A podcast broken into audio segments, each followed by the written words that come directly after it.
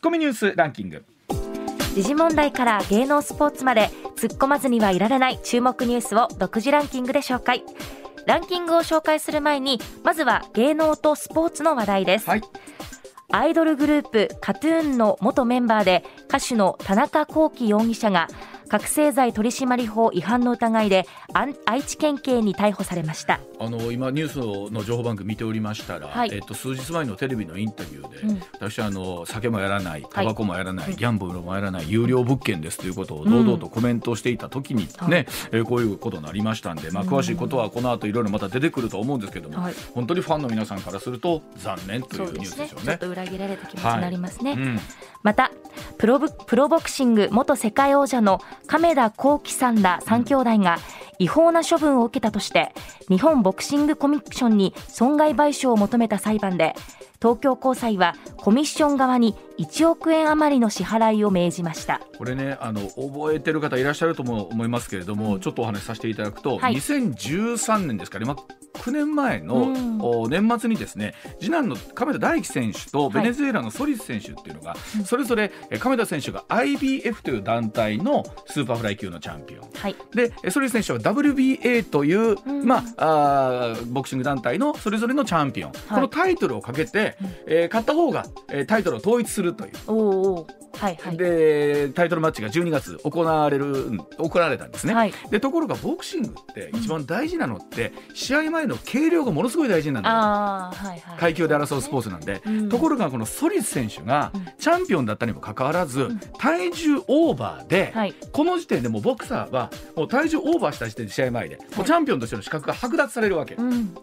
うん。でもチケットは売っちゃってるじゃない。はい。そうですね。チケット売っちゃってるんでさすがに世界戦を中止するわけにいかないと。うん。いう中でじゃあ両者でこうルールを決めるのね。はい。で決めるルールを決めた時に、えーもうソリス選手はもうタイトルないから WBA のチャンピオンは空位空位。空位、はい。でソリス選手が勝ったとしても、えーこの人はもうすでにチャンピオンじゃないから、はい。タイトルは、えー IBF のタイトルも、えーこの人は試合の資格がないからうん。勝ったとしてもチャンピオンになれない、もうん。はい。うただやるだけ、はい。一方の大輝選手は勝てば WBA の、えータイトルも、うん。もちろん IBF のタイトルも取ってどちといういうことになるはずだったのね。はい。ということを、えー JBC も立ち会った上で、うん。えー確認をしましたと。はい。言ってたんだけれども、はいで試合負けちゃったわけ。ああ、なるほど。で試合負けちゃって大輝選手はい。負けて、実は負けた場合は共に共に空位になるっていうあ、どっちも。共に空位になるっていうところで試合をやってたはずだったの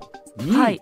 い、ざ試合やって大輝選手が負けたら、うん。いやいや IBF のチャンピオンはそのまんまですっていう風な話になったわけなんだよ。おお。えらいことになったらどういうことやねんと、ね。負けてもチャンピオンってどういうことやねん、うんうんうんなった時にじゃあ JBC じゃ日本ボクシングコミッションも、はい実はそれを分かった上でうんやってたのに、その試合前のごたごたがあって急に、えー、といやいやもともとチャンピオンだった空位だったはずが急にもう一回タイトル戻るみたいなこうごたごたがあったと。はい。でこれがあの亀田選手側の方が、うんなんかこう不手際があったんじゃないかっていうことで、うん。あの亀田ジム自体のライセンスがもうその後剥奪されるみたいなことになっちゃってあらららららら。亀田ジムはもう全く仕上げできなくなっちゃったのよ。はで我々もその当時って。あそんなこともあんねんなと思ってたんだけれども、うん。亀田さん側が不服として訴えて、はい。い、や JBC JC ジャパンボクシングコミッションに責任あるやんけ、うんうん。ということで訴えた裁判がはい。今になってそれは JBC さんの方にえ落ち度があったということで、今回1億円余りの支払いが命じられた。結構大金ですよね。結構うんで最初はほらボクシングのライセンスってはい。このタイトルマッチ1試合できるかできないかだけだったらなんですよ、うんこの後の試合も含めてあるでしょ？そうか。その後の権利自体も全部こう剥奪2試合分ぐらい含めて剥奪されたということだったので、うん。えあの今回に関してはかなりこれあの金額とすると大きな判決だろうなというふうに思うんですけど、あの時のあの負けても空位みたいなお話とか負けてもチャンピオンみたいなのってすごいね、うん世の中自体もこれどういうことやねんそうですよね。混乱しますね。亀田兄弟って良くも悪くもはい注目されたところもあったんでそうですねっていうのもあったんですけれども、まあ、9年の時を経てということになるんですけれども、まあ、一つこういう形で、えーまあ、結果が出たということですよねうん。はい、長くなりました。は、はいいではニュースの方行きましょうか。まずは第5位です。ロシア軍は24日、ウクライナへの全面的な侵攻を開始しました。岸田総理は金融輸出管理等の分野でさらに厳しい措置を取ると述べ対ロシアの追加制裁に踏み切る方針を明らかにしました。ツッコミ。さあこの後石田さんにこの辺りのニュース深く解説してもらいましょう、はい、続いてお願いします。続いて第4位。去年の国内広告費でインターネットが2兆7052億円となり新聞、テレビ、雑誌、ラジオを合わせたマスコミ4媒体を初めて超えました。これはあの21世紀の毎日放送になってくれる 前田さんにとっても非常に大きなお話じゃないかなと思いますけれども、ね、まあ、本当広告っていうのは世の中を映す鏡であると思うんですけど、はい、まあ、こういう形になってきておりますが、我々 MBS ラジオはしっかりとテレビも含めて頑張っていきたい、はい、続いて第3位コロナ禍で休校休園になった保護者を支援する助成金制度について厚生労働省は3月末までだった対象期間を6月末まで延長する方針を固めました。まああの今このイギリスの話もこの後ね出てくるところではあると思うんですけれども、はい、少なくともいろんな形での補助というのもねこの後も大事になってくるんじゃないかなと思います。はい。続いて第2位は熊本阿蘇山で火山活動が高まっていて気象庁は噴火警戒レベルをレベル2からレベル3に引き上げ噴火する可能性が高いとして警戒を呼びかけました。どうしても我々も時間の限られた中でいろんなニュースをお伝えしていくんですが、はい、えー、特に去年からこの自然災害ねあとは噴火も含めてそうですし地震も含めてそうですし、はい、いろんなところで起こってますので、うん、足元のニュースというのも改めて大事にしていかないとだめだなというふうに思いますよね。ねうん、はい、続いて1位はロシアのウクライナ侵攻を受けてウクライナ大統領府は24日チェルノブイリ原発がロシア軍により占拠されたと発表しました、まあ、あのウクライナのチェルノブイリというのは我々にとってもですね非常に、ね、あの記憶にある原発事故だったんですけれども、ねうん、まあ、あのここが占拠されたというのはどういう意味を持つかというのは、はい、この後また下さんにも聞いていきたいと思いますが、まあ、一つのいろんな意味でのシンボルの場所でもありますのでね、はい、そのあたりということになってくると思います。ではコマーシャルの後石田英さんの登場でございます。さあ時刻六時二十まもなく六分になります。ここからは石田英さんでございます。おはようございます、はい、よろしくお願いします。では早速このニュースからお伝えしましょう。ロシアのウクライナ侵攻に各国が対ロシア経済制裁というニュースです、うんえまあ、ロシアによるウクライナの軍事侵攻が始まったということで、えー、G7 先進7カ国の首脳テレビ会議を経ましてロシアに対して厳しい経済金融制裁措置を強調して実施するという声明を出したということなんですが、うんうん、まあ、石田さん、昨日自体が大きく動いたというところからですよね、はい、お話ね。あのー、まあ、基本的にまずあの押さえとかなあかんのはウクライナはまだ NATO に入ってないんで、はい、いくらウクライナがロシアに攻められても NATO 軍が行くことはない。だから、まあ、おアメリカ軍も行かない。はい。えー、だからやれることっていうのはそういう、まあ、経済制裁含めたそういう制裁しかないわけですよね。うん、うん、でまだね、あのー、あんまり大きなカード切ってないですよね。うん、難しいのがこうい一番大きなカードを切ってまうと、それで効果なかったらもう切るもなくなるんで、戦略としてまあ小出しに小出しにみたいな感じになっていくんですよね。だからまああのアメリカの中でロシアの銀行はもうあの排除するとかね、うん、そういうのがまあ小出しに小出しに、まあ、日本も、えー、ロシアが、あ日本であの自分、まあロ、ロシアの国債を日本の中で売るということはダメですよとか、はい。はい、かなり小出しな話、うん、えー、大きいのはこれからまだもう1個しかないですよ、うん、最大カード1枚、うん、でこれはあのおそらくこれから出てくるまあもう新聞には載ってますけど、うん、スイフトっていう言葉が出てくるんですなんでしょう、うん、スイフト。スイフト。ってあのスズキの車とはちゃいます、はい、あれはいい車ですけども、あれとは違うなくてあのどうやったかえっと国際間の銀行決済のシステムです、例えば、え A という国と B という国があって通貨が違う、はい、そこで物の売り買いした時にどう決済するかとかあるじゃないですか、うん、でそれをやるシステム SWIFT っていうシステムがあるんです、うん、当然そこにはロシアも入ってます、はい、でこれは基軸通貨ドル最終的にまあドルで勘定したりするんですけど、うん、で最終的には自分とこの通貨がいるんなら自分とこの通貨で振り込まれるんですが、はい、かなりね面倒くさいあの動きをまあ、それ考えただけで面倒くさいでしょ、それ。うん、まあそうですよ、ね、でしかも、えー、それをやるにはね例えば1か、まあ、何か月1か月ぐらいかな。あのやり取りをやっといて最終的に決算、うん、だって一つの銀行も出たり入ったりするわけやからお金、うん、最終的に君とこの銀行じゃこんだけねとか、うん、そういうとやってる国際、えー、決済システム、うんうん、これが SWIFT っていうんですけども、はいはい。こっからロシアを締め出したら、もう急です、ロシアは、こここから締め出されて生き残れる国はまず、ない、うん、でそれは最後の最後まで当然置いておきたい。当然最後のシステムです、うん、あもうでこれ締め出されたらロシアはもう何にもできへん、うん、でただねロシアもね分かってるわけですよ。最大のカードはこの SWIFT っていうシステムから締め出すことやと、だからロシアも分かってるんであのー、中国が最大の貿易相手国なんですね、はい、ロシアっていうのは、うん。うん、中国とロシアの中だけでもえー、そういう決済システムを作っておきましょうよというので、作ってるわけ。でここが機能してるうちはスイフトから放り出されてもそこまでやっていけるわけですよね。まあしんどいけど、うん、それとロシアを締め出すっていうことは、えー、特にヨーロッパなんか半分くらいが4割ぐらいかな。ロシア、うん、天然ガスはロシアからのなんですよ、うん、ドイツなんか半分以上ですわ、あの入ってくるのがね、でそれが言ったらロシアを締め出すっていうことはロシアからの天然ガスとか、えーまあ、原油とかが入ってこなくなる。はいこれはむしろヨーロッパにとってむちゃくちゃし,、しんどい話です。あのもともとこのウクライナの軍事侵攻ってちょうどこの番組始まって間もなく半年になりますけども、ずっとこのニュースはこの半年ぐらいね、うえいろんな形でお伝えしてました。あの石田さん改めてですけど、ロシアが改めてですよ、うん、このウクライナに侵攻していく理屈、これは？あそれはまあ一言で言うともう昔はロシア、まあ、ソ連がありました、はい、そこに横に東ヨーロッパと我々が呼んでるルーマニアとかそういう国がありました。でヨーロッパがありました。でヨーロッパとロシアは東ヨーロッパの国々が、まあいわばクッションになって直接対峙してなかったんです、うん、ところが、まあ、あのソ連が崩壊して、うん、えー、ヨーロッパがどんどんどんどんこう巻いてきたらロシア側に来たわけですね、うん、ルーマニアとかポーランドで、かつてはソ連との仲良かった東ヨーロッパの国が今ヨーロッパになってるわけ。です。でパッと見たらロシアがパッと見たらウクライナのとこ横までも来とるがなと。はい、でそこにそこもロシアにあのヨーロッパになられたら非常に困ると、軍事的にもね。もうそこに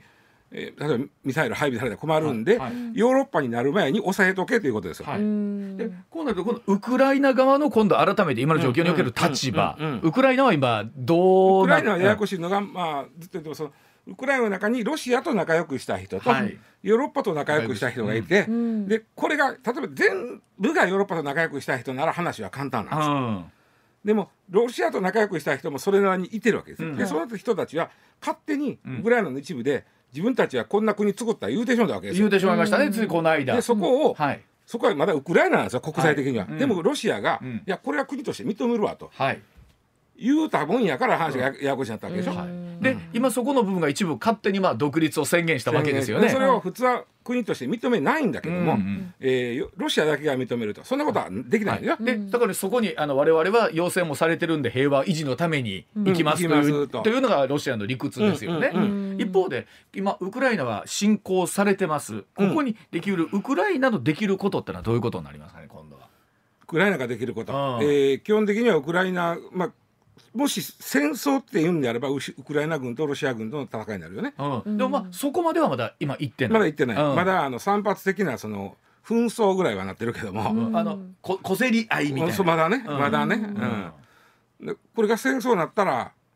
ちょっと第二次世界大戦以降の大きな戦争でこうなるんですよ、戦争というのはオフィシャルにウクライナ軍がロシア軍とまあ国同士が戦う。戦うということ、国同士が戦う、まあ、今だからこう不思議ですよね。我々もこのニュースを見た時に、はい、まあ、民間の方も一部命を落とされてるという話もあります、まあ、なんならこのニュースもありました。チェルノブイリが占拠されたとか聞くとこれって戦争じゃないのって。侵攻されてるという意味では、うん、国の主権が侵されてるという意味では、うん、えーここから戦争につながる可能性大きいんですけども、はい、それはウクライナ軍がどう出るかなんですよね。ただウクライナ軍としても後ろに、うん、NATO がおるんなら出てっけど、はい、おらんやんかと。今まだオフィシャルには出られないわけですよね。でもまあこのままやと全部ロシアになるのは嫌だと。うん、だからこその辺で今どうなるのかな。で一番大きなカードが、うん、その国際決済システムからソ連をあロシアを締め出すことなんですけど、はい、そのカードは最大のカードなんでまだ切らない。はいで今ニュースもありましたけども G7 の人たちはまあ集まって、なんとかでけんもんかと、うん、言うて話をしている中で今小出しに経済経済的な制裁用なんです。まあ、何べも言いますけどこれからニュースで SWIFT という言葉がしょっちゅう出てきます。はい、このこれが最大のカードなんで、これを切るかどうかということで言うと、はい、まだそこまではいってない。というのは切ってしまうとさっき言ったようにヨーロッパ側もあの原油とか、うん、えー、天然ガスを輸入してる以上、うん、無傷はすまんもっと言うとそこは高なる、ですよね。もうすでに高なってるやん。で、日本だってもうずいぶん前にこれこういうことになったらロシアから、まあ、西ヨーロッパに天然ガスが入ってこなくなるんで、うん、えー、西ヨーロッパの4割がロシアからです。ドイツに関しては55%です、でこれが入ってこなくなったらもう寒いでしょ？そうでもヨーロッパ、うん、困るんで日本のが買うてる他の国から買うてる天然ガスちょっと回してやと言われてて、うん、それは実は日本もそこまで余裕だそれ回してまうとおそらく停電します。あそんなにですか？もうギリギリやんで、えー。大国でいう先ほど話し合った、ではロシアと親しいと言われている中国の立場。ここが一番、ここがだから、中国はあのだから当然こう SWIFT から締め出しを食らうぞというのはね、プーチンさん分かってるわけですよ、だから締め出し食らってもいいように中国と仲良しときましょうとか、で中国との貿易はちゃんとしましょうねとか、うん。えー、それはあのもうきっちりえー、仲良くしようという図は書いてるんですわ。うん、うん、だからうんまあ、だから侵攻したとこあるここは中国が、うん、いやうち知らんでって言ったら侵攻せえへんと思うんですよ。あのでも今のところまだオフィシャルな何かが出てるわけではないですよね、うん、中国からね。あの先ほど沖さんのメッセージも少しありましたけど、あのロシアがウクライナに侵攻した、まあ、背景でいうとあれやけど一番は今言ってることなんですよ、うん、今一つは経済制裁豊かでそんなごっついカードはよう切らんやろと、うん、万が一切られてもいいように中国とちゃんと作ってますってというとこまでやっての侵攻なんですよ、うん、で、えー、大きなカードを切ると自分らも怪我するというのは、欧米は分かってるんでよう切らんやろと、はい。はい、中国も中国で今アメリカと中国は仲悪いですから、うん、えー、まああのこっちにいろいろ味方してくれるやろと思っとうわけですよね。おそらく今もちろん世界中のね、うん、まあいろんな人たちがそのあたりの全部の分析をした上で、うん、まあそれぞれのおのおのが行動に出てると思うんですけど、よく言う本当に落としどころがないからこの状況になってるんだろうなという気がするんですけど、ね、ただね僕はもう個人的に難しいな。その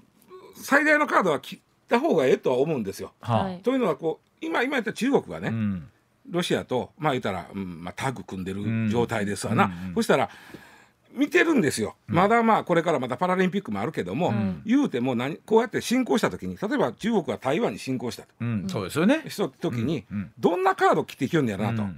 あの軍事以外に、はい、それがその SWIFT からの締め出しという一番最大のカードを切ってこないなんであれば、これやりたい放題やんけと。我々も行くでと行くでということもあるんで、切った方がええですよっていうのは僕は思うんですけど、ただそうなると日本だって、まあ今ガソリン170円出るけどいっぺんに200円超えますってそら、うん、ほで天然ガスだってめちゃくちゃ高なるから電気代も上がるし、うん、そこにこっちが耐えなあかんつまりあのそれぞれの国民が抱えてるものに今度は負担が出てくるわけですよね。で、うん、えー、ヨーロッパは天然ガス足らんから発電所でけへんと、うん、ちょっと日本持ってるやつ回してくれて。実は日本も去年落としぐらいから、あのまあ脱炭素の動きがあって、はいね。うん、石炭よりは、はい、天然ガスのが炭素、うん、あの CO2 出さないもんですから、うん、CO2 に依存してるんですね。あの天然ガスに依存してるんですね、うん、発電を。でギリギリでやってるんですよ。でましてやちょっと最近寒いし、で天然ガスを例えば融通仮にヨーロッパにちょっとでもしたら、もう一気に停電のリスクが。そうですよ、ね、でそこも含めてじゃあほんで我々変な話ね、いや分かりましたと。もう重くす重くしあのもう節電しましょうと、そうやってみんなでもう耐え耐え忍ぼうと。いうとこまで腹くくってんのかってまだなんか対岸の火事っぽいでしょ。まああの離れてる離れてるからね。離れてるからね。でもいもうすぐにこっちにそそういう意味では生活に金返ってくる話なんで、そうやって思うとやっぱりエネルギーを持ってるっていうね、うん、要素ってのは大きいわけですよね。うん、あとまあ日本やったらそのまあ今止まってる原発をどうするかいう話になってきます。ですよね。うん、そのSWIFT って締め出しを決めるのはどこなんですか？話し合いで、えー、まあそうですね、うん、ここさけただやっぱり言うても音頭取ってるのがアメリカなんです どう取る？中心となってるのが。やっぱり基軸通貨がドルなんで、まあ、うん、アメリカですよね、まあまあでもどっかの国が例えばイギリスドイツあたりが SWIFT から締め出そうぜって言ってもアメリカがうんと言えんだらあかんので、うん、あの石田さんね例えばそのプーチンさんのメッセージにもあってネット上でも少し出たんですけれども、うんうん、核という言葉まで最近なんかちょろっと出てきたりしてますけれども、はい、現実としてみればどうでしょうそのあたり、まあ、ないと思思いますけどね。まあそういうやっぱりプーチンさんも結構ギリギリのあの駆け引きしてるんでね、うん、言うことだけは言うてるんかもしれないですけど、うん、実際に核使うのはね。本当に第三次世界大戦どころかっていう話ですよね。使ってもったらね、まあ、ただそれとってそのどれぐらいの核なんかってもそれでも例えば戦術核でも使ってしもたら、もう核使ったことになるんで。ね。なりますからね。どうですかね。例えばまあ一回週末挟むことになりますけれども、うん、来週に向けてまあ各国いろんな動きありますが、うん、注目ポイントは今おっしゃったやっぱり SWIFT。SWIFT からの締め出しをするのかその時に日本も含めて、うん、えー、欧米各国日本も含めて、どこまで自分らに対して特に経済的な跳ね返りがきます、これをどこまでもう覚悟するのか、うん、えー、それと中国はこうずっと見てますから、はい、えー欧米日本がどういう制裁あこの程度かと、なったら今度は一気に台湾有事につながってくる、そう。結局あの歴史というかそういうのって強いものの理屈になるんですけど、うん、あのおっしゃさんおっしゃいました。ロシア側の理屈にとってのは自分たちは悪いことをしてるわけではないという理屈だったりするわけなんでしょうね。戦争はそうやよね。そうですよね、うん、武力による国境変更とは言うてもいやいや向こうの東の人たちが助けを求めてるんだから、うん、我々は行って助けてるんだという。でも今の空爆の仕方見てたらそのエリア以外のところもどんどんやってるからね。まあ侵攻してきたらそれはまあ国境を越えてね、そのそこの東の人がいわゆる自自治国みたいにしてる、うんね、以外も超えてきたらやっぱり話はどんどんややこしになってくる。でまああと明らかにここ数年そのネットメディアというものもすごく、はい、まあ、ネットの情報というのもあって、うん、例えば出てる映像にしてみても全てがこうあのオフィシャルな映像かどうか。いやもうねほとんどね、あの嘘やと思ってもええかもしれない。いわゆるフェイク動画と言われるものもたくさんあるのであのいざこんなところでドンパチなってるというのが、えー、今現在の映像なのか。だからそのそれこそチェルノブイリを占拠した、うん、チェルノブイリ占拠したから言って別に何の得も本来はない。はいはいはい、また核爆弾を持っとる状態です。ある意味ね。ということですよね。うん。うん。だからそのあたりも含めてもなかなかこんな壊したってね、うん、チェルノブイリのそあのかあのこんなあのコンクリートで覆ってるんですよ、これ壊したったとかいう、フェイク動画が流ってくるかもしれない、うん、だからそれの真贋をほら我々はなかなかその見極めることがね難しいね。遠くにいると難しいというのもあったりしますので、本当その情報を我々がどう取り扱うかっていうのも、特にこの数年は大きなテーマになりますよね。うん、まあ、初めてちゃうかな、そうですよね。ここまで来た、ここまで、はい。では続いてのニュースでございます。時刻6時41分になります。こちらですイギリスがコロナの規制をすべて廃止へというお話です。イギリスのジョンソン首相首相なんですが新型コロナ関連の法的規制すべて撤廃するということを発表いたしました、えー、感染者の隔離義務がなくなるほか、えー、簡易検査キットの無料配布も終了というところでございます、うん。まあイギリスはいつもこの辺りはメリハリすごいですよね、うん、ねジョンソンさんね、あのー昨日から、うん、えー、24日から、うん、あもう隔離義務がなくなりました、うん、えー、かかった人はインフルエンザと一緒で、うん、えー、どうぞ自主的に自分でへっこんでおいてくださいという、うん、何のあの強制力もないですけどっていうことです。あの僕先日ねここ最近イギリスに行った人から写真が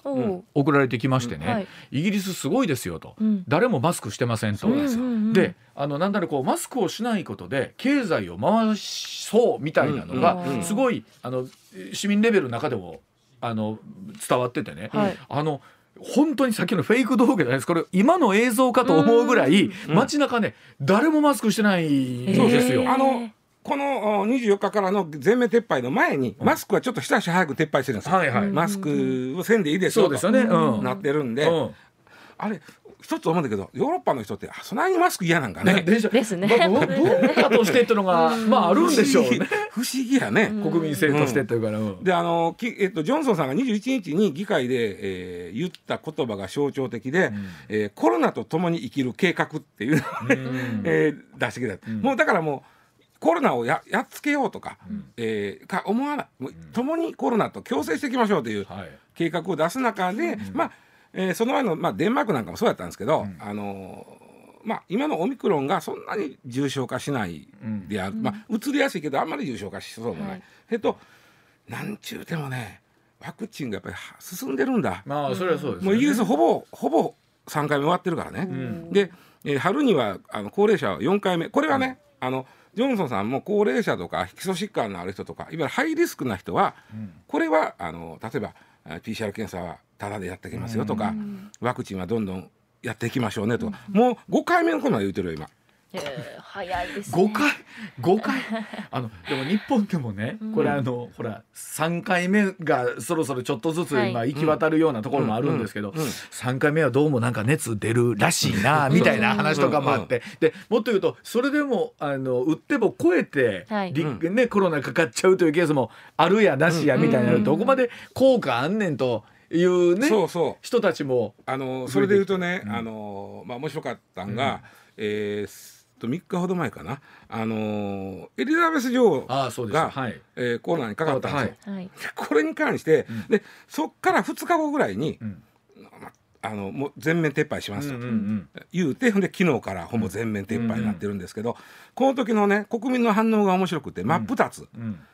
えー、あまずね今のイギリスの現状でいうと、うん、人口の割合でいうと日本と一緒ぐらいの陽性者率です。そんなに減ってないまだ、ね、日本と一緒ぐらい、うん、でもだいぶ減ったなって言うたら、うんうん、ピークに比べたらだいぶ減ったねって言う,、てはるんですで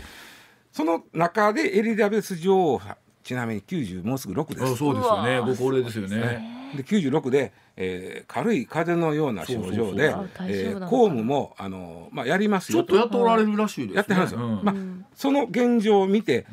もう撤廃賛成派と反対派があのほら見ろって言い出して両方とも。変,、変な話。ほら見ろどどどちらもか。まずあの撤廃反対派はほら見ろ、うん、全然あのコロナ収まってへんやないかい、うん、で賛成派がおもろい、うん、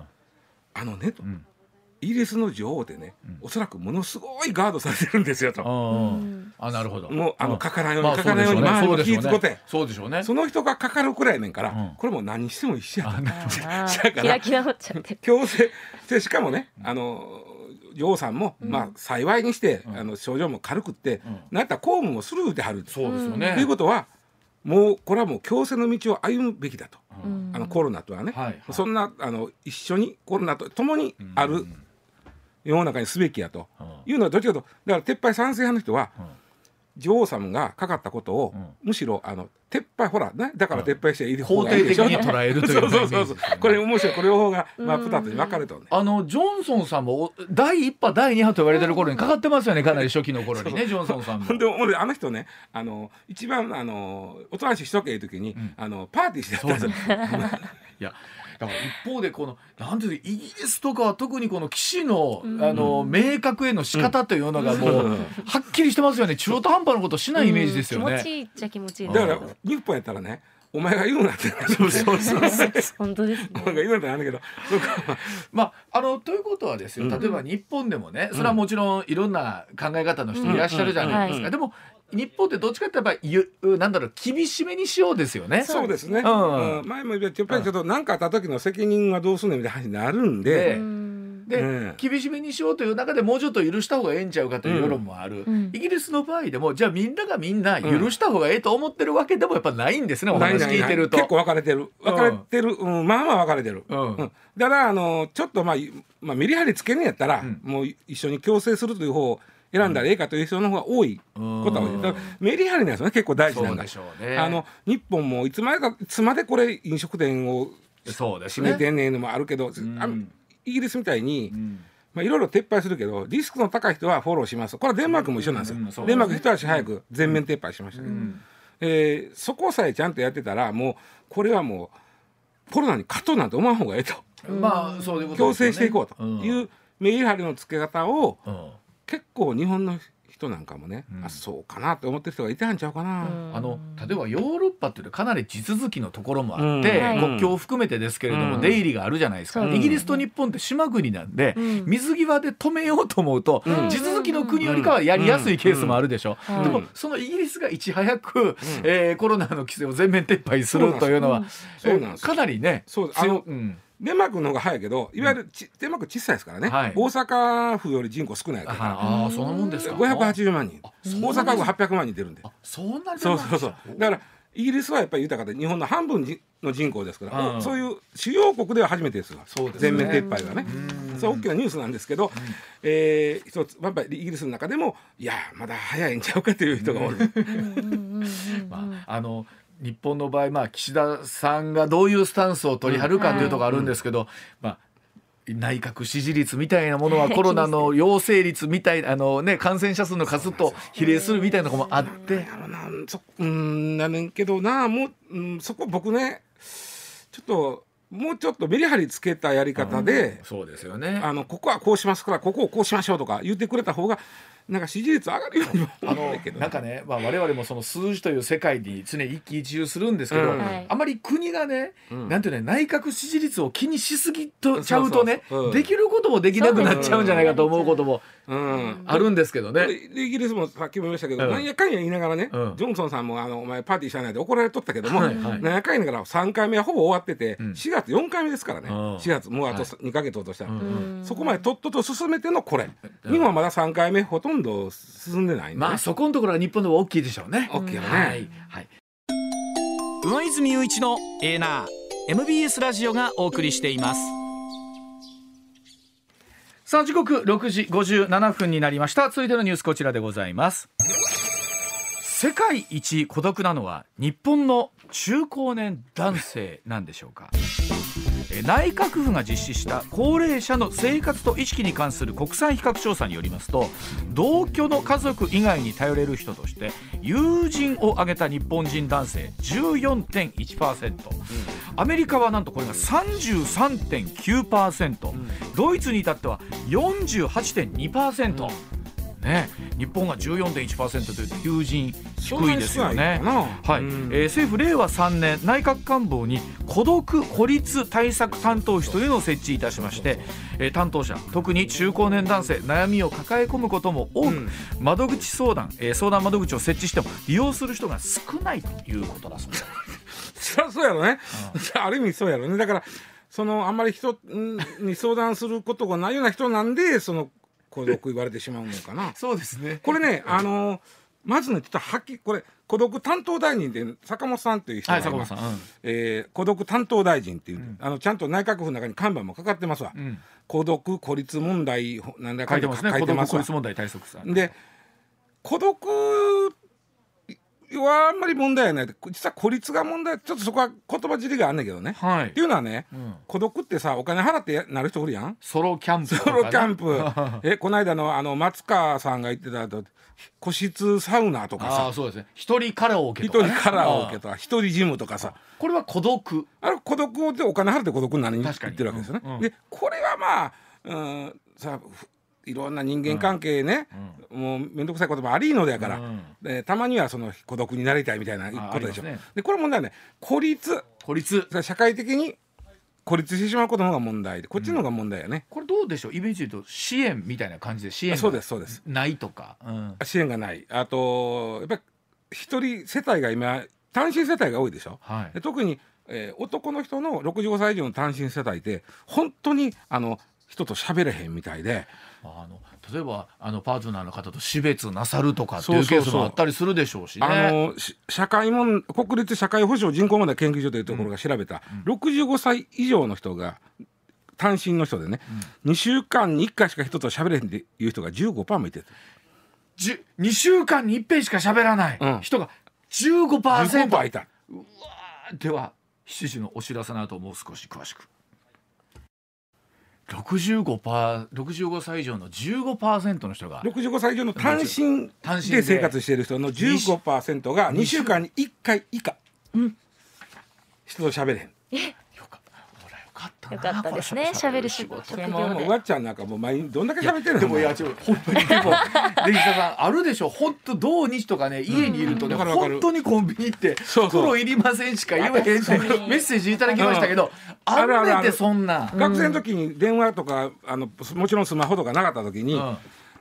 2日3日ほどしてね、うん、俺今日一言カツ丼しか言うてへんとかあったの カツ丼って言うただけ。実際に相生のね、うん、あっきょさんとい。う49歳の女性の方から、うんうん、前田さんが一人暮らしをして1年になると聞いて、はい、寂しくて泣いた日はないのかなと思いました。私一人暮らしの経験ないんですが、はい、33歳で結婚して初めて実家を出て、当初は寂しくて寂しくて毎日泣いてました、息子が中学生になった今親の気持ちで前田アナを見守っている気分で ちゃんと食べてるかなと思うとまた涙が出てきました。あきさんありがとうございます。ありがとうございます。大丈夫です。優しいな。大丈夫です。食ってます。大丈夫です。食べてる？太ってます。いやいやでも前田自身も8年？一人暮らし、そうですねやっぱ孤独でも最初にもう泣いて泣いて枯れたんでもう今元気ですそれいつぐらい泣いて泣いて高校1年生ですまあ、両暮らしではあったんですけど一人部屋だったんでちょっと孤独ではあったんですよね。あの一人部屋って楽なケースともあれば孤独なケースありますね、まあ、あの孤立を測る指標っていうのがあってね、これも分かります？まずどれくらい会話をしてるか、さっき言った65歳以上のね、単身の方が15%の人が2週間に1回しか喋ってこれはもうほとんど喋ってない、あとね頼れる人がいるのか、大事なことは頼られる人がいるのか頼られる人、うん、自分が頼られてる。なんか生きがいになりますもんね頼られてるってね。で、まあ4つ目にねその社会活動に参加するか。これはまあ別にそういったじゃあボランティアせなあかんのか、まあまあ、そんなことなんじゃなくてね、